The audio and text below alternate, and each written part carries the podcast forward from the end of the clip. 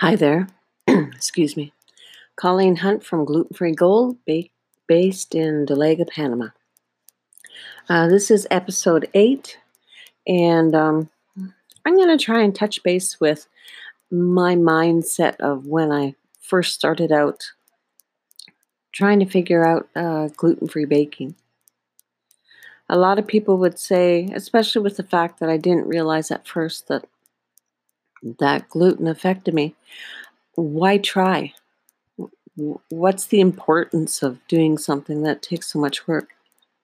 And I really am affected by people that that um, had come to me and said, uh, "I have this problem. I can't do this, and could you help me?" How many times can you say that you were able to help somebody change their life? So, I wanted to bake the gluten free products for the market. And um, with the farmers markets in Edmonton, if you were offering uh, different products than what they already had, you sort of went to the the top of the the list of new vendors to to get in. And there were a lot of uh, um, uh, markets where you had to uh, what's the word Pr- present uh, your products uh, in front of the board to see if they wanted to uh, let you in. And I just like like the fact that people would be able to have something that tastes like real food. Because right, right at this time in 2012, there was not a lot of options for people that were celiac or gluten intolerant. But along the way, when I, w- I was trying all these recipes and, and techniques, uh, I I was always having a, a thought in the back of my mind what if i what if i can't figure this out?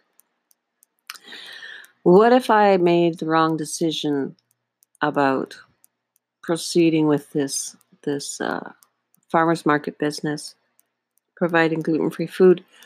What if i should have stayed in the the job that paid really good money that that provided a lifestyle that that i enjoyed but it all came down to the the inner problem that it was a great lifestyle, but it, it felt empty.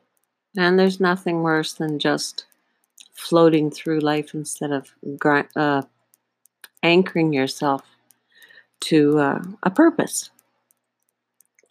So I had the bravado of I was going to show everybody I can do this and I got this and I can figure it out. But even with the internet, you had the reverse problem that I would have had 10 years before. There was so much information out there. And, sorry, so much information out there, and you didn't know who to listen to.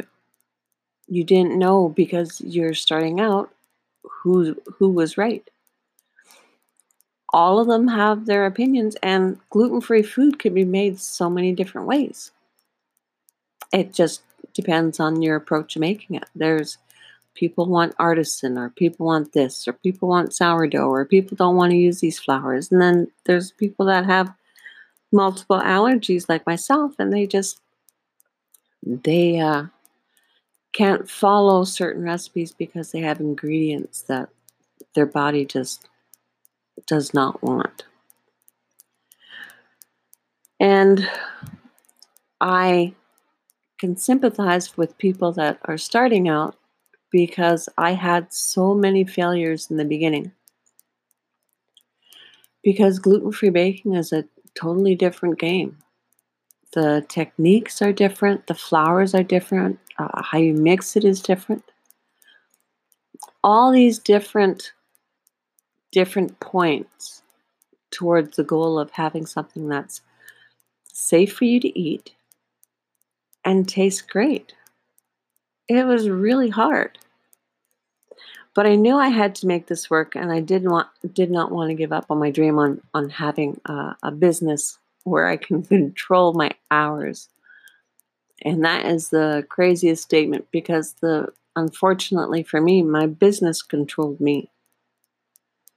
Um, I had no control over my hours. I had maybe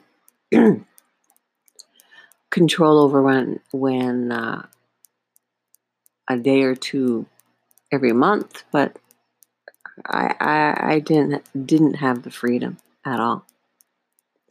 So I figured if I concentrated from the beginning, if I concentrated on finding flour mixes that I could make myself, so it would be less less expensive, so I could keep my prices down and be competitive, that would be the first step. So I kept trying, researching more um, on the internet, talking to people, and then I found I would uh, take one recipe. So after, sorry, after I, I found the flour mixes that worked, then I would concentrate on the recipes. And I would take one recipe at a time. And for the next two or three days, if it was something like pizza shells or pierogies or pasta, I would make several small batches, single batches, five or six, and change one thing. One thing that I thought might make it successful because I researched the flours and their um, it's not symptoms. I researched the flours and what they would give for the recipes, if they would give the texture, if they would give the crumb, or if they would, uh, what they would contribute to the recipe. I know the words on the tip of my tongue. And then once I had a success, successful recipe, I would go to the next recipe and then to the next recipe. Um, I would keep repeating until I got it done.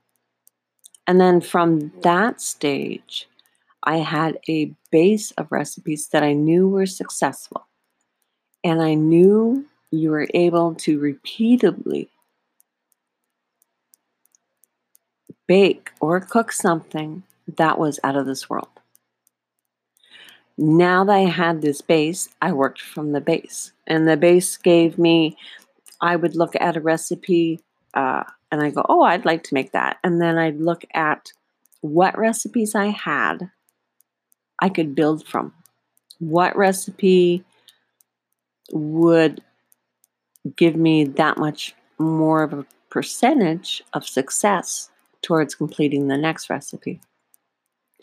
And that works really good, except if you've never had that food and you don't know what it tastes like or what the texture is.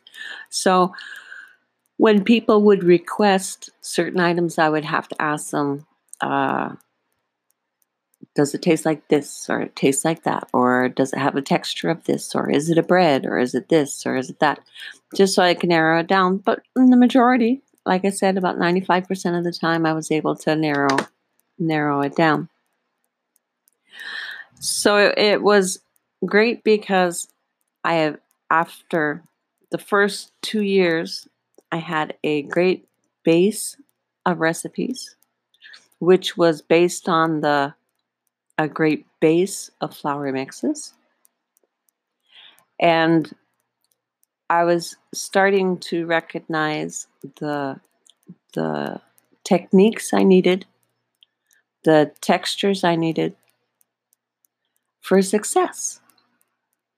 And it still blows me away that that uh, it worked out so well. So, with having more successes than failures, I started to get the confidence that this this this will work. This is what I'm supposed to be doing. I'm a person that um,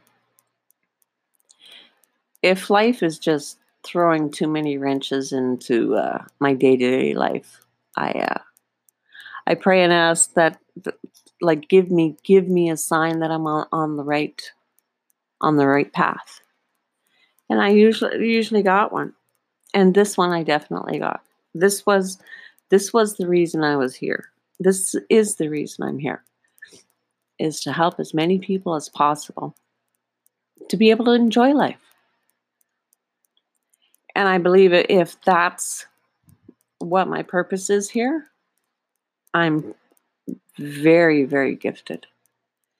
Because to see so much joy from people for something so simple, simple to me, but I totally understand now how they feel.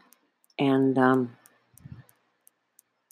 well, we'll keep on this journey. We'll keep going. But to wrap it up, I had to find a way to successfully do this. I didn't want to give up my dream of having a business. And I knew if I put my head down and I repeatedly try and did it as clinically as possible so that I could wipe out the errors in the testing and experimenting, I was going to be success, successful.